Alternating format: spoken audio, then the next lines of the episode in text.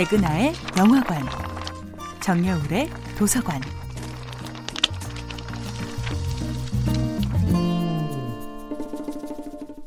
안녕하세요. 여러분들과 쉽고 재미있는 영화 이야기를 나누고 있는 배우연구소 소장 백은하입니다.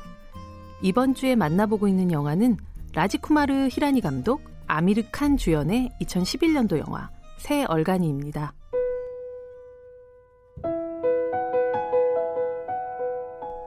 새 얼간이의 주인공인 란초 역을 연기한 배우는 바로 인도의 국민 배우 아미르 칸인데요.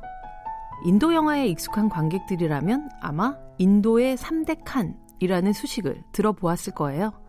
바로 배우 아미르 칸, 샤룩 칸, 그리고 쌀만 칸인데요.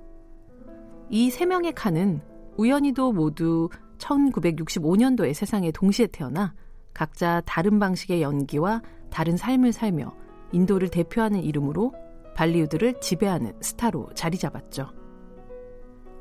징기스칸 다음으로 유명하다는 슈퍼스타 샤룩칸이 인도의 톰 크루즈라면 바람잘 날 없이 사고를 쳐대지만 거부할 수 없는 매력으로 관객을 사로잡는 쌀만 칸은 발리우드의 조니 데비랄까요?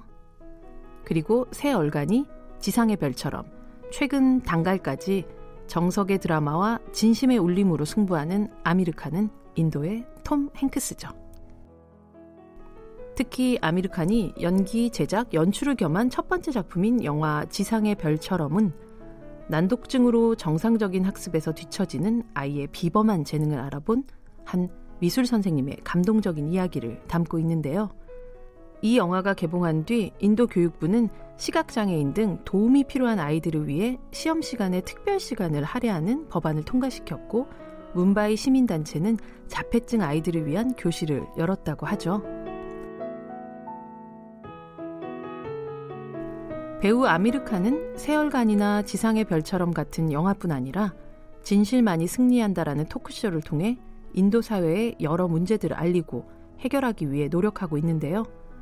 2013년도에는 타임지가 뽑은 영향력 있는 백인에 선정되기도 했습니다.